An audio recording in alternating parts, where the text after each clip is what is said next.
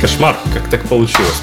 Поехали, ничего страшного. Здравствуйте, дорогие друзья. Вы слушаете и смотрите подкаст «Пилим Триом», наш 44-й выпуск. Меня зовут Алексей Флазм Давыдов. Со мной мои дорогие соведущие Евгений Кистерев, Алексей Тестов. Дело в том, что мы только учимся писать это все, и у нас сейчас идет дубль 2, но мы запись не включили первый раз.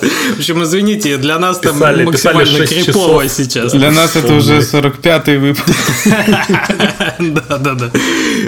В общем, сегодня мы без гостей, мы сегодня снова с видео зато, и сегодня мы поговорим про всякое, что у нас происходит, и про то, что произошло там на DevGAMM, да, и вообще вот все. Извините, у нас это день форс-мажора, там мой новый 4G роутер решил переселиться. Потрачено. Отлично. Короче, сегодня поговорим про разное, но для начала наша традиционная рубрика, которая еще не ушла из подкаста. Кто во что играл на прошедшей неделе? Леша будет снова рассказывать про Анну. Давай, Леша, дубль 2. Это так неприятно. Я играл в Anno 1800. Ого! Да. Нет, не может быть. Я в этот раз не будет шутки про рефаунд, я не буду про это говорить. Но чтобы вы понимали, была шутка, величайшая шутка всех времен, которую вы пропустили и теперь не узнаете. Игра хорошая, я в нее уже играл. В предыдущую часть мне не понравилось, что она была сильно мобильная. Это менее мобильная. И, в общем, все хорошо, залип, советую следующий. Вот это читер. А я думал, Леша будет с покерфейсом рассказывать то же самое по второму раз. Короче, я расскажу, что Леша рассказывал. Что ему Анна понравилась. Что в EGS она стоит 100 Complete Edition. А в Uplay почему только 49, поэтому Леша рефанднул в ЕГС. Рефанд моментальный, Леша доволен, потратил всего 49. Да. Да. А Анна, короче, очень глубокая, но при этом как мобильная ферма Алавара, там волки бегают, и их надо кликать мышкой. Что было дальше? Вот так вот. Короче, кто еще во что играл? Жень, что у тебя? Блин, а мне, короче... Позвонил тут Андрей Ковалишин и говорит: слушай, блин, Андрей, я послушал какой-то там предыдущий подкаст. Говорит, перестань играть в Last of Us первую. Говорит, ты что, с ума сошел? Играй во вторую. Я, говорит, уже 36 часов в ней провел. Я его наслушался и такой, блин, я первую-то уже там часов 5-6 наиграл, надо ее срочно проходить. И так я провел ночь с пятницы на субботу. По сути, всю ночь до утра. Там прям чуть-чуть осталось. Я оставил на потом, как фильм посмотреть. Жирафов видел уже? Нет, еще не видел. Ну, там осталось 25%, наверное, 20%. Вот, да, я проходил уже и DLC проходил. Вот, но что я могу сказать? Игра, сколько ей, 8 лет. До сих пор это прям невероятная, отличная игра, в которую можно на всю ночь залипнуть. И прям, если кто-то такой же неправильный человек, как я, и не может играть в новые части, пока не пройдет старые или перепройдет, то я советую. Все равно это довольно клевое времяпрепровождение. Ты видел в Твиттере новость, что подтвердили, что Netflix... Нет, кто? HBO снимает Last of Us сериал? HBO, да. HBO, да. Что они весь сезон запустили без пилота. Прям точно будет первый сезон теперь уже. Круто. Очень интересно. Да. Супер. Last of Us — это очень круто, конечно, навсегда в наших сердцах. Но тебе реально надо второй начинать, потому что... Вот, тебе тоже бы не помешало, Леша. Мне бы не помешало его продолжить, да, я знаю. Леша ждет назад плойку свою месяцами уже. При том, что Андрей как раз мне подарил коллекционку, и у меня стоит отличная огромная фигурка и всякие... Покажи фигурку, где она стоит. Сейчас. Теперь мы знаем, что он в шлепках. Что и что он в красных шортах, в труселях. Не выяснили бы мы этого Вау, блин, клево. Она на гитаре играет, да? Не... Давай, по... О, играет гражданскую оборону. Элли, прекрасно, да. Прекрасно. Ну чё, здорово, здорово. Я даже не знаю, во что-то играл. Я в Hades поиграл, я дал ей второй шанс, и это прекрасно. Вот каточка Hades перед вечерним сериальчиком — отличное времяпровождение. Всё-таки, вот она, конечно, хороша. Сколько у тебя занимает каточка в Hades? А я очень в базовой локации, поэтому у меня каточка занимает, может, 5-10 минут, например. Ага. Ты вообще... плохо играешь или...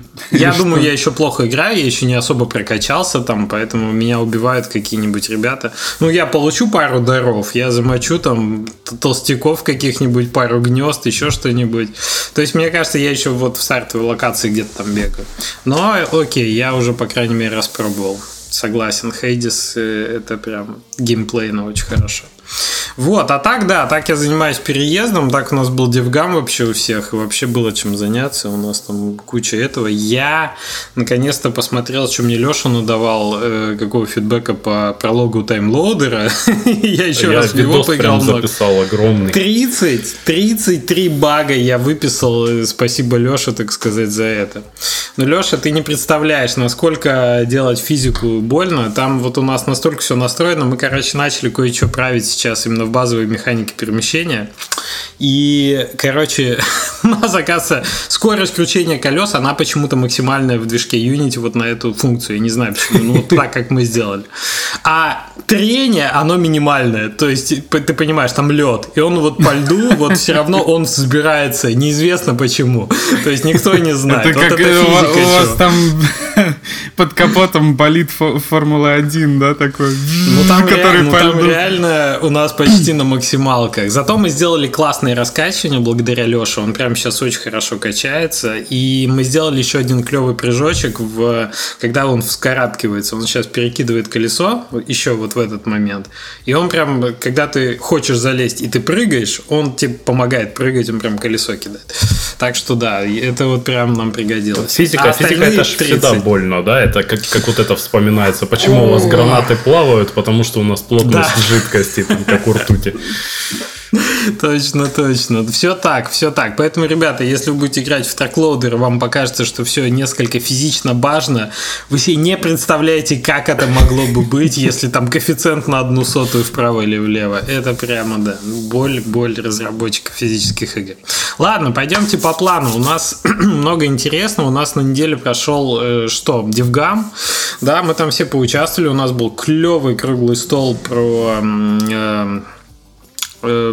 деньги. С Ильей Ермеевым про деньги, да, и мы рассказывали там, вернее, мы слушали больше, не рассказывали, о чем там расскажем-то про эти инвестиции, мы слушали про это, но вообще как вам DevGAMM, как вам вот эта вот двухнедельная концепция?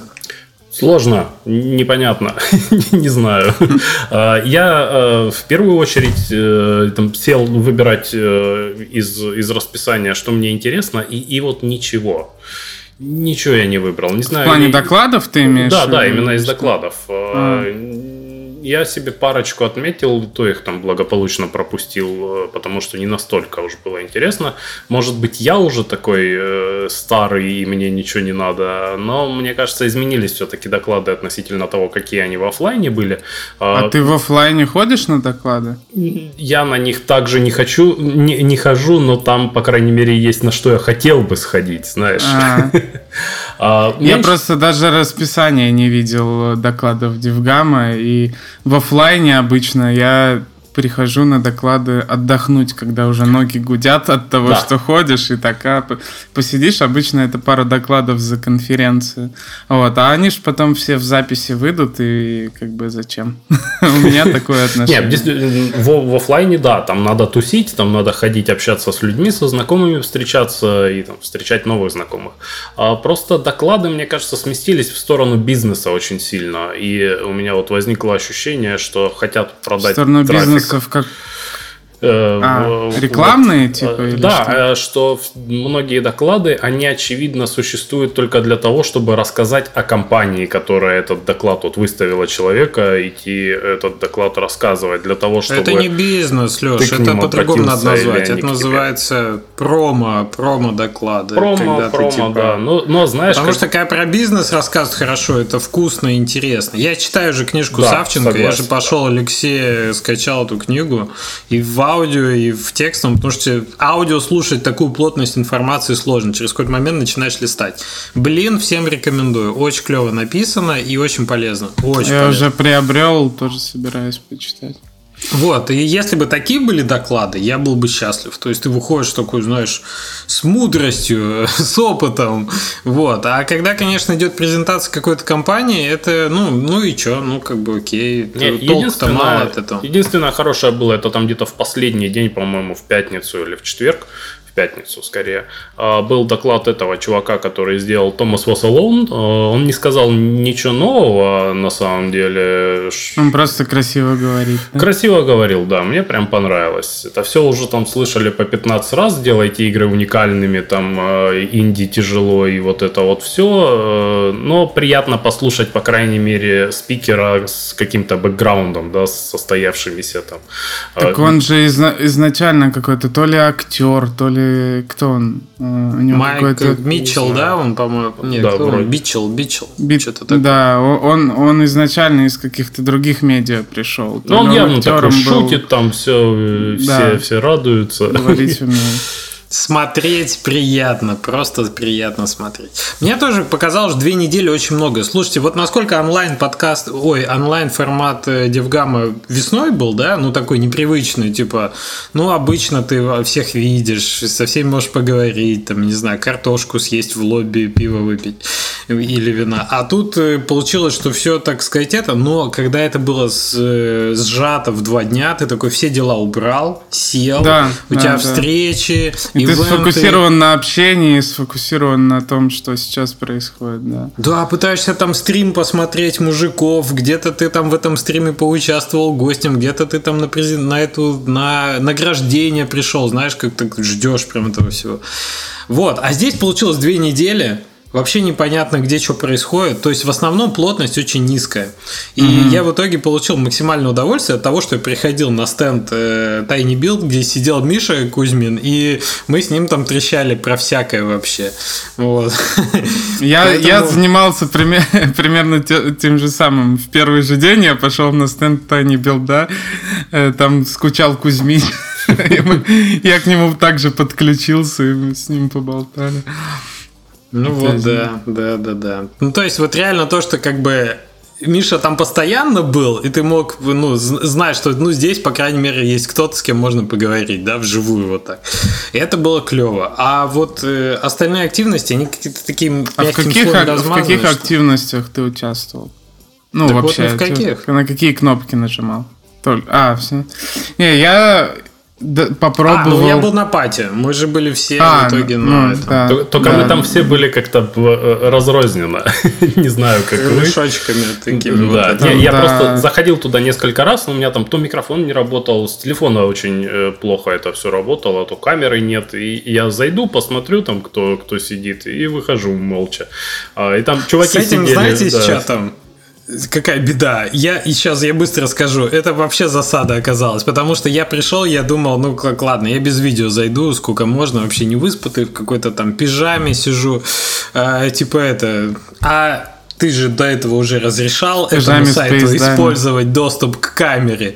И она взяла такая и включилась сама. Ты в колпачке, да, в ночном. Да, я вот реально, в тапочках, халате. И там девочка какая-то на ресепшене, которая всех в первом лобби встречала, типа, привет, тебе надо вот туда, наверное, пойти туда. Я такой, сейчас, погоди, сейчас выключи, сейчас что происходит. Вот, это забавно. Не, кстати, вот эта тема с пати, она... Надо с пати. Насколько можно в онлайне, она все-таки передает часть ощущения от вот этого нетворкинга. То есть, на DevGAMM от такого вот вечеринок вот этих. Ну, в целом, я не знаю, можно ли в онлайне придумать что-то лучше. Это прям да, это вопрос прикольно. Онлайна просто. Все сделано да. Очень хорошо. Но я бы сжал это опять до 2 дней, а не разжимал на 2 недели. Я не думаю... Вот у меня наоборот, вообще противоположная, короче, мысль. Я поучаствовал во всем по чуть-чуть. То есть там какой-то была кнопка «Рандом нетворкинг». Когда ты заходишь, и час в день ты там общаешься. Я один раз туда заходил, часик посидел, когда ты просто с рандомными людьми, как в чат-рулетке, типа, общаешься. И, ну, как бы в целом прикольно, но там было большинство людей, начинающих, которые хотят с кем-то познакомиться, какие-то связи, чтобы появились. Типа не очень релевантно. Да, пару знакомых я там встретил.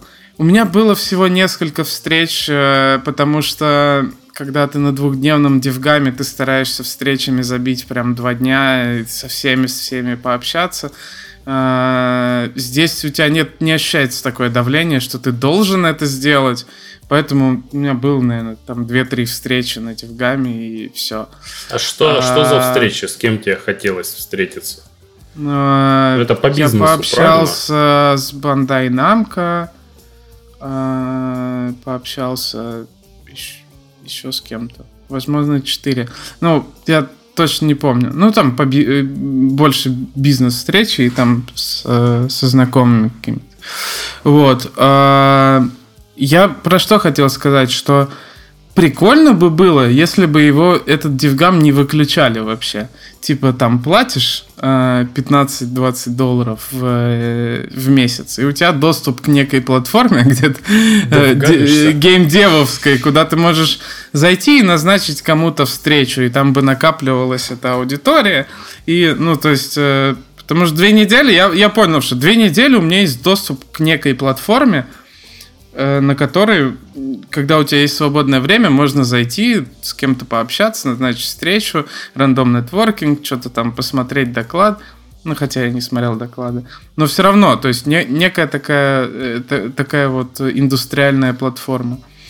И слушай, я бы вот закинул лирики, сделали бы какое-то в урезанном варианте, без докладов.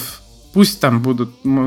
Ну, там, получается, что и без стендов, да, каких-то, а просто вот там система встреч, чатик, какие-то периодические активности раз в неделю, да, там, рандом нетворкинг, что-нибудь такое, и пусть бы оно существовало, и тогда, там бы появлялось больше издателей, больше разработчиков, то есть количество юзеров бы наращивалось и становилось бы интересней.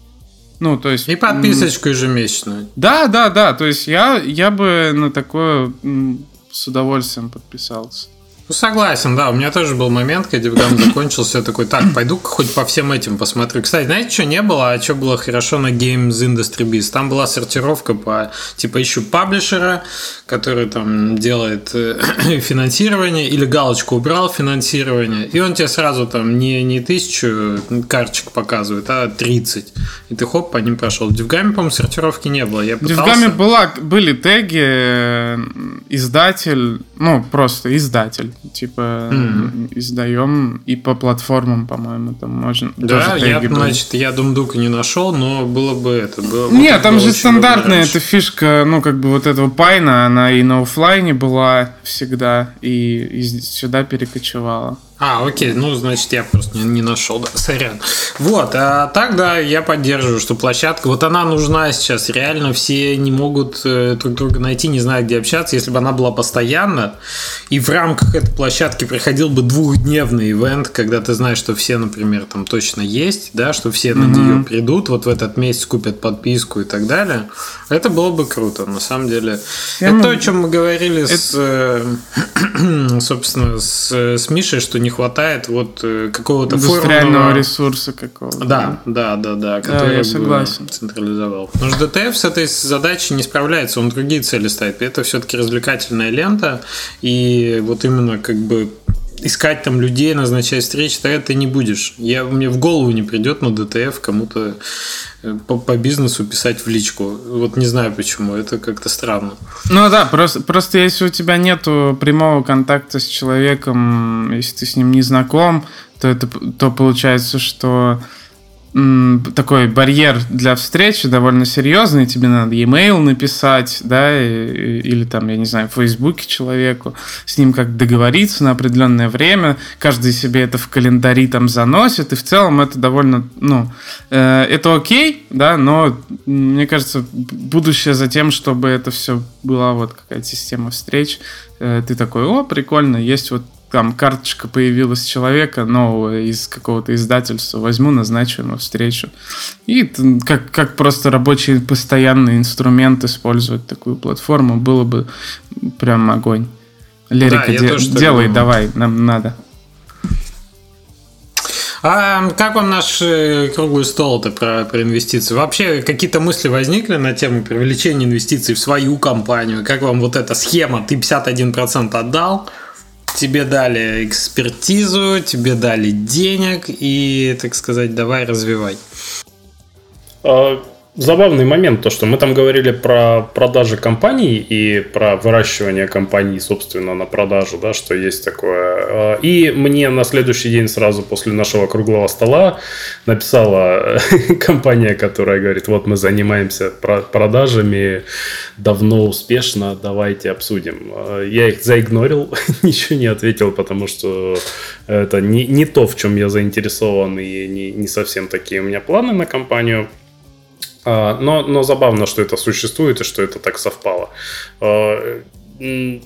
Мне кажется, разные там могут быть ситуации, как кому-то это нужнее, кому-то не очень нужно. Но, в принципе, хорошая штука, да, то, что у меня сложилось ощущение, что они тебе прям вот помогают вырасти в что-то большое и красивое. И самое главное, они знают, как это делать, чтобы ты в первую очередь оставался продуктивным. Вот это вот заинтересовало, потому что во многих моментах, вот, допустим, в плане найма новых людей, прям большого количества, управления ими.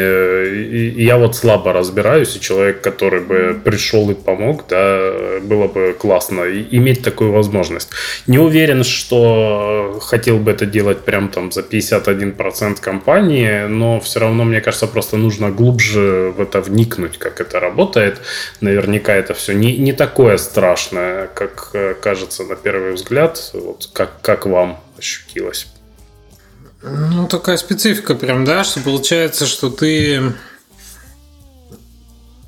Понятно, что ты компанию от себя отделяешь, условно, да, это первое базовое там понятие, к которому ты должен прийти, что окей, ты не твоя компания, не ты к ней навечно не привязан, и вообще это нормально, типа, создавать компании, разрабатывать продукты, их, например, продавать или в каком-то смысле пускать туда партнеров.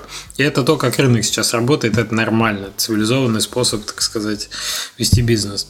Знаешь, что, извини, перебью? Может, мы кратко расскажем, что там вообще было, потому что мы перешли так, знаешь, как будто все уже посмотрели. Как бы. Слушайте, у нас был подкаст, я надеюсь, вы слушали, про Mushroom Wars, да, где Андрей рассказывал нам про то, как Mail.ru ему помог, да, вырасти. Вот я думаю, мы от этого можем отталкиваться. И мы, конечно, у нас будет видео, я думаю, на нашем канале, вот с круглого стола, как скоро, и мы его тоже выложим, ребят, просто его сейчас нет, может быть, вам стоит послушать, посмотреть будет сначала его, а потом как бы вот эту запись, да, если вы тут нажмите паузу. Вот, но вообще вкратце, если речь про то, что мы говорим про такой подход к инвестициям, когда стратегический партнер, инвестор заходит в компанию, дает вам smart money, дает какую-то экспертизу, дает понимание, как выращивать команду, помогает найти людей, помогает...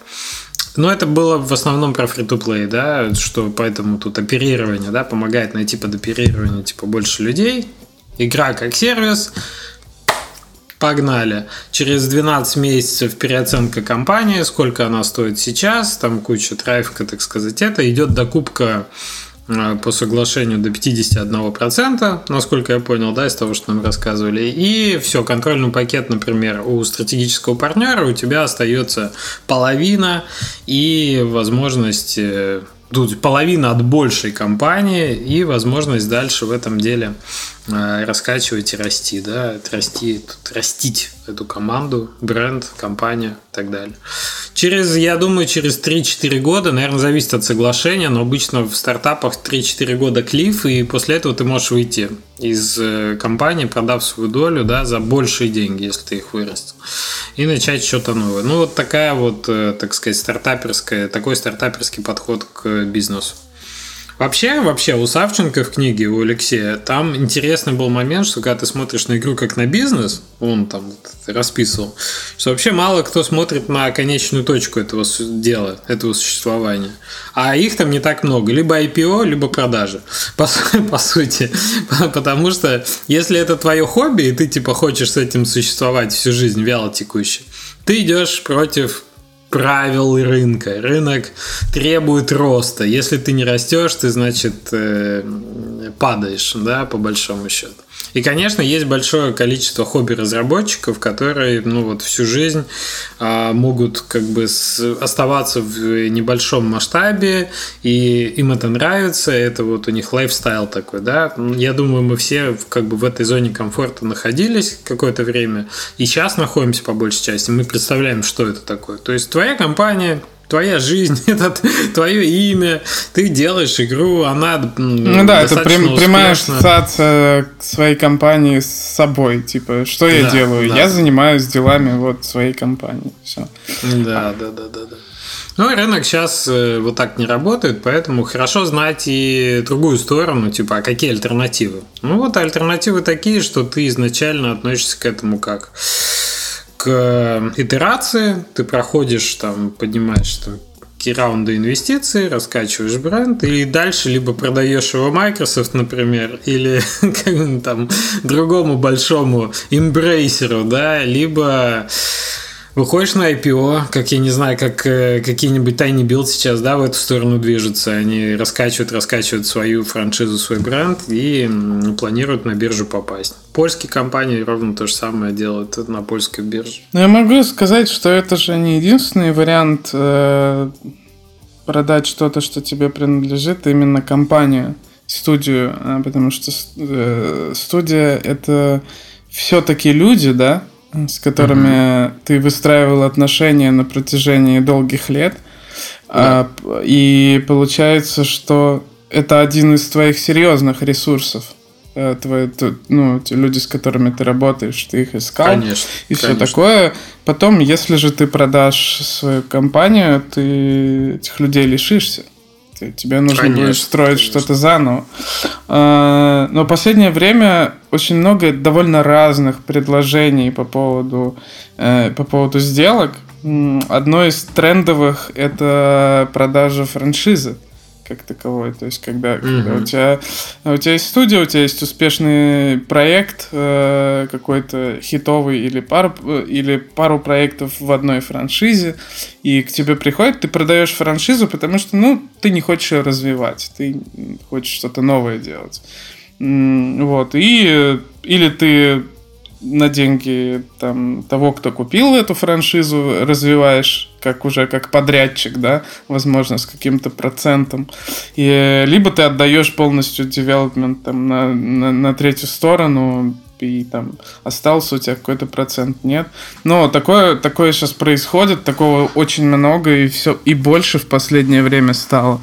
Опять же, потому что издатели выходят на IPO, потому что все консолидируются, объединяются, им надо наращивать стоимости, а франшиза, бренд какой-то — это стоимость.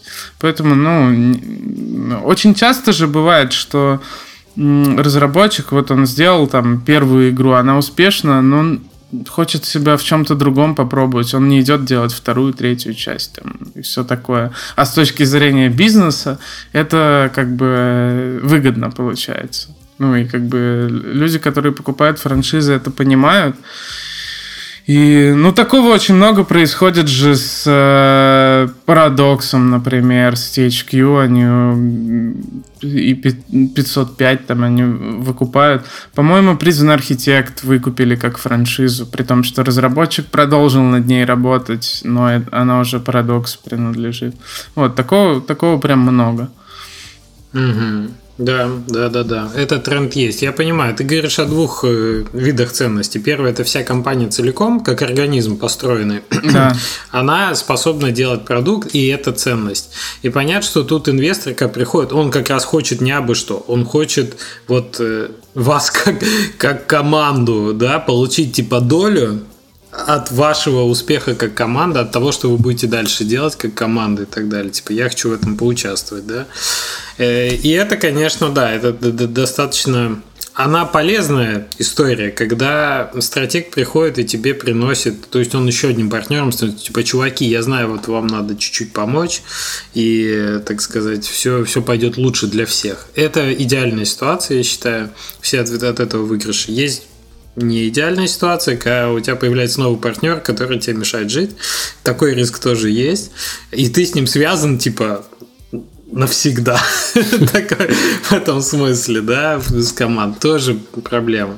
Я бы несколькими вопросами тут задавался, как бы, с одной стороны, я бы задался вопросом перед тем, как понимать вообще, типа, нужны инвестиции, нет, я бы задался вопросом, что ты производишь, что является твоим продуктом. Ты создаешь сильную команду или ты создаешь интеллектуальную собственность? Если твой продукт — это интеллектуальная собственность, то можно задумываться именно о продаже части своей интеллектуальной собственности на сторону и продолжать работать с твоей же командой. Если ты создаешь сильную команду, и это твой основной продукт, можно привлекать инвестиции в компанию, например. И... Опять же, я не совсем понимаю, когда инвестиции – это просто деньги или даже просто экспертиза со стороны там, ну, такого бизнеса, как организовать компанию, как нанять людей, да, там, вот, как оперировать. Я считаю, что довольно намного сильнее истории, когда это как... Конечно, мы инди сидим такие, ну, инвестиции тут обсуждаем. Вот. Я просто слышал умное слово, стратегическое партнерство, да, стратегические инвестиции. Но я это для себя как понимаю, что... Ну, довольно круто бы было запартнериться там с сильным издателем, да, который тебя обеспечит твоим продуктом, клевый маркетинг, клевый бездев там, и все такое в индустрии, у которых есть доступ ко всем платформам. А самое крутое, в моем понимании, это с платформой непосредственно. То есть, если у кого-то из слушателей, кому-то придет Microsoft там, или Sony, или Epic, или кто-нибудь, и скажут: давайте мы вас купим, и вы будете для нас делать игры, как Double Fine, да, продались там Microsoft. Вот это, мне кажется, самое крутое, что, потому что ты уже вообще, в принципе, можешь не задумываться о том, как будет происходить маркетинг, дистрибьюция твоих игр и все такое. Ты, по сути, должен просто делать игры и уже знать, что у них будет аудитория всегда. Ну да, но тут...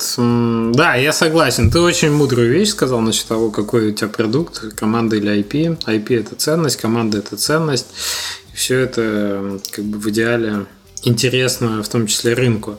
Просто речь про партнера еще надо понимать такое, что это плечо. Это реально плечо, которое тебе может позволить... Ну, в идеале это должно быть плечом. Сильным. Да. То есть, типа, ты перформишь, ты показываешь результаты, потому что, ну, как бы студия, которая вчера образовалась, она стратегическому партнеру не нужна. Ему нужно понимать, что у тебя есть опыт и возможность что-то делать самому. И вот когда ты перформишь что-то, и приходит стратегический партнер и говорит: давай, ты мне половину, тебе половину, мне половину, условно, и мы сделаем в 10 раз больше из этого. И ты такой: окей, у меня был один, у меня станет 5. и стратегическому партнеру он как бы вкладывает деньги, получает 5.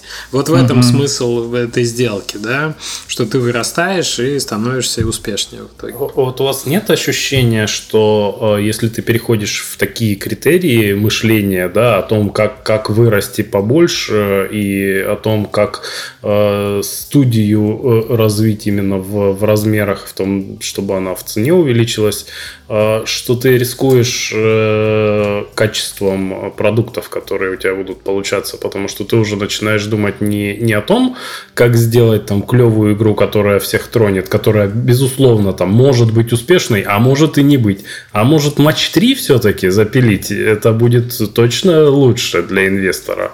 Вот у меня есть инвестор же к тебе четкое. Придет, наверное, не потому, что ты матч 3 делаешь. Не-не, безусловно, да, я утрирую, то есть я стараюсь это гиперболизировать, но просто мышление в таком духе, мне кажется, тебя заставляет как-то и по-другому к своим продуктам относиться. Не знаю, мне кажется, это такие разные вещи. Я конечно, понимаю, о чем ты говоришь, и понимаю опасения, но мне кажется, если правильно к этому подходить, то это вопрос уровня, а стоит ли задумываться над дизайном своих игр, не повлияет ли это плохо на твое здоровье, потому что ты будешь сильно этим увлечен и не пойдешь там в спортзал или еще что-нибудь такое. То есть, как бы все нужно, обо всем думать, да, и о бизнес-стороне, и о дизайне, и о творчестве, и о самореализации. Да, и о здоровье. То есть, при том, что я понимаю тебя, вопрос, слушайте, я так прокомментирую, что риск такой, конечно, есть. Когда у тебя партнер появляется, есть риск, что он будет раскачивать лодку или там тянуть не в ту сторону всю повозку, да, лебедь, рак и щука, куда ты бы хотел. В этом смысле ты, конечно, должен мудро выбирать себе стратегического партнера, зная, потому что люди на рынке-то не дураки, те люди, у которых есть деньги откуда-то, они у них тоже не просто так появились.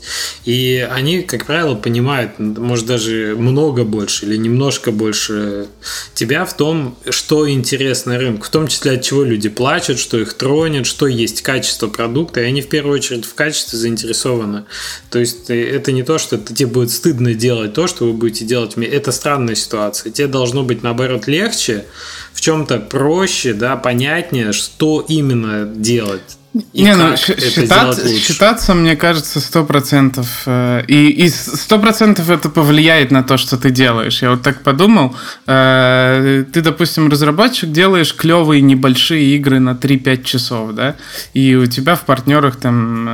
Ты, допустим, Microsoft. Студию купили... даже не Microsoft, даже какой-то крупный клевый издатель, например, THQ, да? Приобрела вот такую студию. И они просто придут в какой-то момент и скажут: слушай, это, конечно, все клево, а ты можешь это масштабировать, добавить туда мультиплеер и сделать это не на 3-5 часов, а чтобы можно было 100 часов играть, или 20 часов, да, и еще предусмотри там штук 5 DLC, потому что, рынок так работает, нам надо DLC, мы там отдадим в Game Pass, она распространится, у нас будет много юзеров, потом будем продавать DLC. И ты, да, это на тебя сильно повлияет. Это повлияет сильно на то, что ты делаешь. У меня из этой ситуации можно выйти творчески, да, и найти в этом творческий вызов, конечно. Да. Просто я подумал применительно к себе, пока мы еще были на круглом столе и обсуждали это все. Просто что я могу сделать, допустим, для того, чтобы развить компанию. Самым правильным и логичным шагом будет в данный момент это делать сиквел или что-нибудь в той же вселенной Inmost, потому что уже есть своя аудитория, и люди уже имеют какие-то ожидания. Это то, что я умею делать. У нас есть уже техническая база, наработки, все шишки набиты. И это будет, во-первых, быстрее и проще, во-вторых, гораздо и дешевле, соответственно. При том, что прибыль, скорее всего, будет какая-то. Не скажу там больше, меньше, не знаю, но какая-то будет, да, не ноль. Но у меня есть другие планы совершенно. То, что я хочу делать. У меня это там прошлая игра мечты, у меня есть новая игра мечты, которую я собираюсь делать долго и безрезультатно там ближайшие 5 лет. Я настроен, это не, ну, такая прям долгая история. И это то, что делать ужасно со стороны развития компании и со стороны бизнеса. И вот если я начинаю задумываться критериями, как мне развить компанию, как мне там ее сделать в 5 раз больше через 3 года, то у меня одно решение четкое. Вот надо делать вот это. А я не хочу этого делать. Ну, потому что, наверное, перед вопросом, как развить компанию, наверное, надо задаться вопросом, зачем. Если нету, зачем? То как бы и... Если тебе это зачем? Не нужно... Рынок вынуждает, они же вот... Да, как вынуждает? То есть... Тебе есть, что есть, тебе есть где спать, значит, ты довольно безопасная ситуация находишься. Рынок вынуждает не выпускать игры самостоятельно. Здесь я согласен, это сложно довольно делать, и будет еще сложнее делать, типа self-publishing. Но как бы создавать игры независимо и не продаваться там издателям, инвесторам. Им, конечно, выгодно говорить, что идет давление, идет тенденция рынка к этому и все такое. Но, блин, сейчас, наоборот, быстрее будут появляться независимые разработчики, все больше. Ситуация, знаете, какая? Давление, самое главное, идет на публичные компании, не на независимых разработчиков. Публичным компаниям нужны независимые разработчики для роста. У них рост завязан на акции. Давление типа на них. Там как работает, ну, как я себя, опять же, по-дилетантски понимаю, что там, условно, там компания, которая присутствует на IPO, если она купила там определенного инди-разработчика за, там, не знаю, потратил там $1 миллион, то ее стоимость компании вырастет в десятки раз за счет этой покупки. Ну, типа что... не в $1 миллион, да, потратишь $1 миллион, так как ты публичная компания, вышедшая на IPO, то этот $1 миллион в ней будет стоить 2, например. И просто потому что... Да, то есть они зарабатывают рынок на этом прям сразу же, поэтому, ну, конечно, там какие-то коэффициенты роста особенно...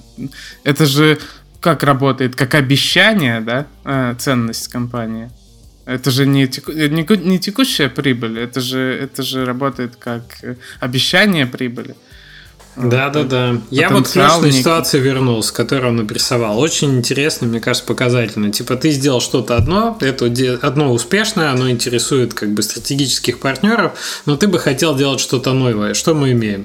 Что имеем, как бы есть команда, с которой не хочется расставаться, например, да, вот команда ценность. Ты сам у себя есть, как минимум, эта команда ценность. Есть франшизы, которые ты не хочешь сейчас заниматься. Это очень типичная ситуация, когда игра выстрелила, но ты не хочешь ей заниматься сейчас. И стратег говорит, ну типа окей, ну у тебя есть франшиза, которой ты не занимаешься, ну типа продай франшизу, ей будут заниматься другие люди. Ситуация не очень очевидная. Знаете почему? Потому что есть шанс, что твоя вторая игра, например, не выстрелит, и тогда ты захочешь вернуться к своей успешной франшизе. Очень много раз это работало. То есть Тринвели 2 мы сделали после Скрепгардена. Мы же тоже не делали после Тринвели 1, сразу Тринвели 2. Мы такие, окей, надо чуть отдохнуть. Сходили, получилось хуже, там, сильно. Мы, окей, вернемся к Тринвели, потому что это тоже как бы наши, это то, в этом есть смысл. Вернулись. Хорошо, что у нас-то есть франшизы. И... Сейчас мы делаем Time Loader, например. Все очень клево выглядит, и я надеюсь, что все хорошо получится. Но если не получится, опять же, есть вот в этом смысле типа продавать франшизы, достать ее заново, да? Ну как бы да, это с одной стороны диверсификация, с другой стороны, помните, в книге про соцсеть был чувак, который рассказывал Цукербергу в фильме про то, как чувак, продавший Victoria's Secret за сколько там, за 250 или за 4 миллиона, 4 миллиона, по-моему, фигурировал. В итоге с моста спрыгнул, потому что, или наоборот, за 250 тысяч продал, а потом ее продали за 4 миллиарда, и он спрыгнул с моста из-за этого. То есть, как бы, продажа франшизы, это тоже такая, ну, ситуация, в которой у тебя может возникнуть какие-то напряжения эмоциональные. В большинстве случаев, как я это понимаю, если у тебя кто-то хочет купить франшизу, то это там, скажем, окей, издатель, да, какой-то, хочет купить франшизу у разработчика. он будет безумно рад, если разработчик продолжит работать над этой франшизой. В этом и дело, в этом все дело. То есть франшиза для него это намного... Не, у нее есть ценность, но как бы... Но тогда, да, тогда появляется, что тебе нужно, ну окей, нанять, собрать команду для этой франшизы, она там будет ее делать, но... Да, у тебя, конечно, будет меньше времени на развитие там нового проекта какого-то. Ну, в индустрии довольно много примеров, да, как подхватывали культовые франшизы. Не знаю, там ясно, что Doom делают не те ребята сейчас, которые начинали делать Doom когда-то.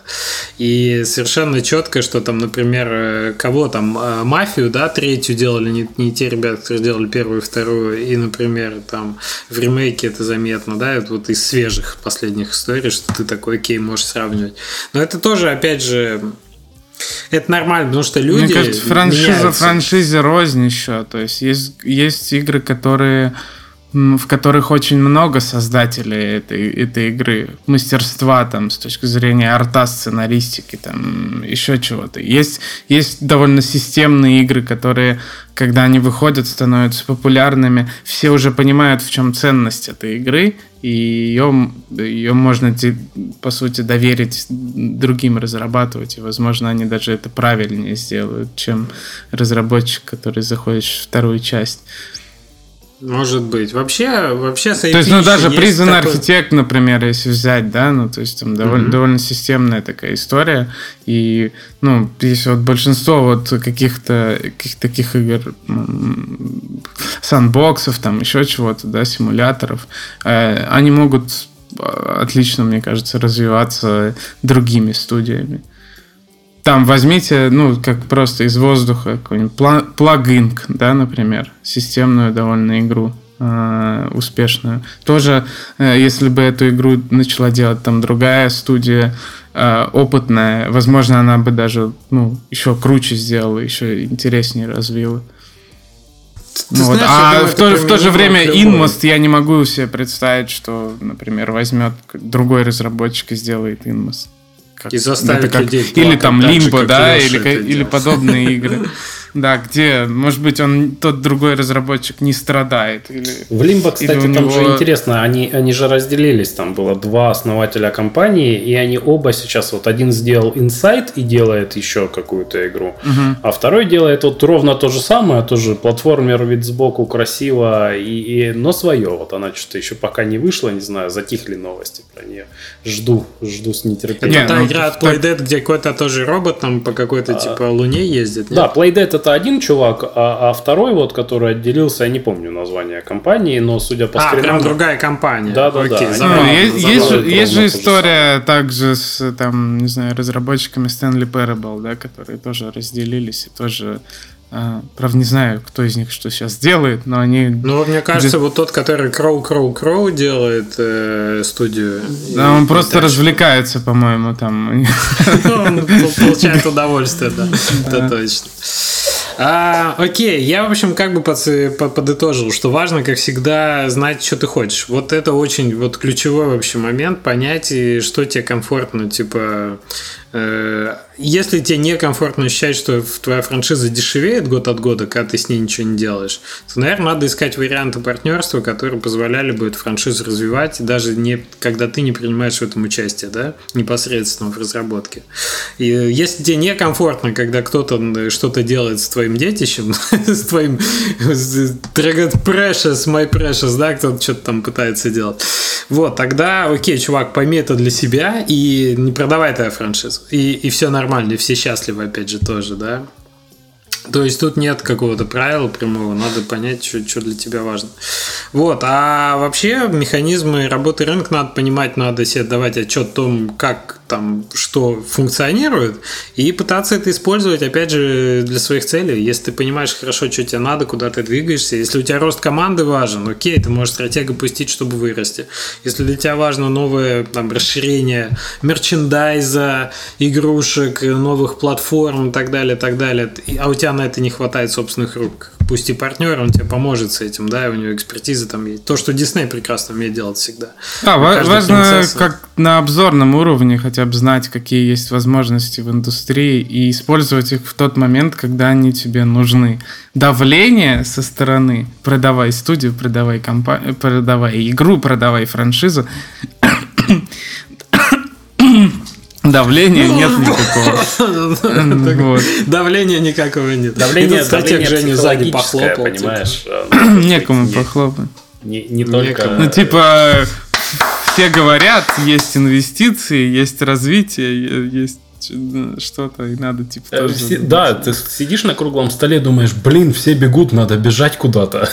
Че я сижу как дурак один?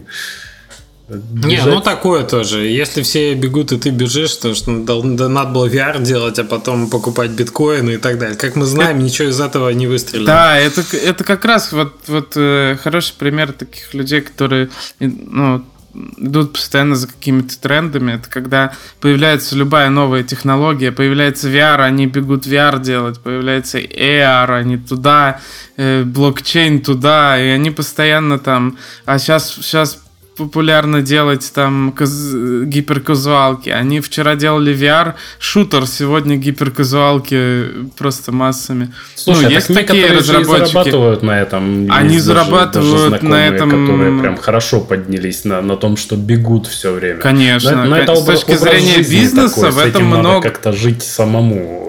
Вот. Да, с точки зрения бизнеса в этом много смысла, но...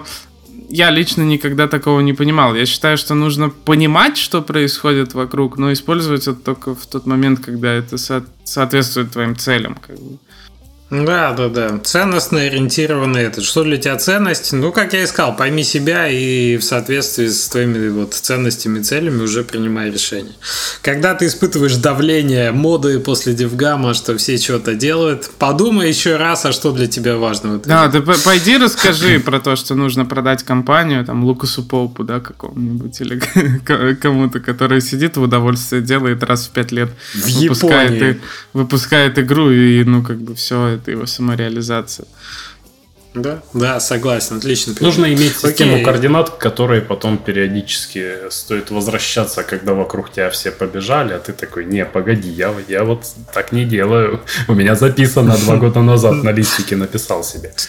Написано, стример должен рыдать. Вот, говорит, моя главная цель. Я бы сказал, что нужно понимать, что происходит, периодически, ну, держать руку на пульсе, пересматривать свои цели, в том числе, кто ты, какое у тебя место в индустрии, кто тебе может помочь сейчас, как изменилась индустрия за последний год-два. Вот. Согласен. Ладно, друзья, у нас тут Женя, оказывается, занимается образовательной деятельностью. Жень, расскажи, что за курс, в котором принимаешь участие? Я принял... Как это случилось? Ребята с DevGAMM пришли, рассказали, что они делают курс совместно с DevToDev, каким-то образом приуроченный к DevGAMM, но который выйдет в декабре. Курс на похожую тему. Курс по управлению студией как бизнесом. И там собралось довольно много CEO и руководителей компаний, которые... ну, прямо, то есть я могу сказать, что когда курс выйдет, я сам пойду смотреть те лекции, в которых я не участвовал. Вот. Я принял участие там частичное, как соавтор пары лекций по руководству студии, как бизнесом, потому что там был... Как нашего гостя звали-то, который Mushroom Wars сделал? Я забыл, извиняюсь. Андрей. Да, там был Андрей Коротков. С точки зрения мобильных игр, а я с точки зрения премиум игр. И мы с ним пару лекций сделали для курса. Курс бесплатный, регистрация там где-то открыта. Без СМС. Да, наверное, оставим ссылку под подкаст. Да, без проблем, конечно. Вот. Регистрация открыта, бесплатная, все образование. Ура!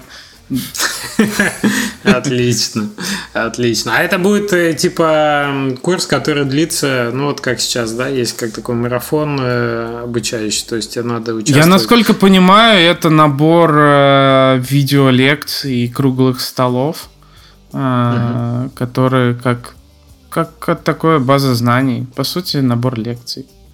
Окей, как пачка лекций с GDC, там, насколько я понимаю, там не будет именно какого-то домашних заданий там, и всякого такого, там, а просто информация. Красивая, красиво снята на камеры там, и все такое, в общем. Забавно. Вот этот рынок сейчас, конечно, очень растет вебинаров именно в таком в диджитал формате. Интересно. Да, спасибо Маше из DevGAMM, что позвала. Интересно было. В общем, Женю поздравляем с тем, что поучаствовал в такой истории. С почином тебя в образовании. Да, мимо меня тоже не прошло. Да. Окей, друзья, мы не вангуем в этот раз, вообще мы не вангуем теперь, как вы знаете. Мы, кстати, я вот что-то завязали с вангованием, все. В чате надо это продолжать делать. Мы одну неделю в чате это даже не делали, да? Да. Так что мы пойдем сейчас в Телеграм после записи и закинем вам какую-нибудь новую игру. Да, но не переживайте, у нас новые рубрики заменят это. Ну вот видишь, мы уже как минимум в видеоформате. Надеюсь, это вам заменяет вангование. Так что это не последнее новшество, которое мы планируем. Специально, когда к нам гости будут приходить, будет интересно. Видите, вот много нового впереди. Специально, как будут приходить гости. А как теперь это делать, что типа пролетает что-то на Ютубе? Лёш, пролети как-нибудь. Сейчас все будут знать, на какой минуте. Лёша должен был что-то пролетело. Да, что-нибудь. Кинь там, я не знаю. Звучит провокационно, магнитные шарики. Если мы будем записываться где-то к вечеру, у меня дочка будет периодически пролетать на заднем фоне, независимо от меня и моих желаний. В общем, ребят, наш формат развивается тоже, мы, видите, пытаемся работать, изменять. Кстати, знаете, чего я вам скажу, друзья? Прошел год с выпуска первого выпуска подкаста Пилим Триом.